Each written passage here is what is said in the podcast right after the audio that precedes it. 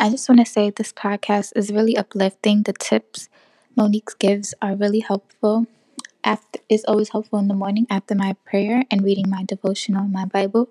This is the first thing I listen to, and it's always uplifting. If I don't get a like a morning message, the tips are always helpful. Um, it is uplifting. I love the more the prayers in the beginning, and I just hope that this podcast continues to grow because it really has been a staple in my life.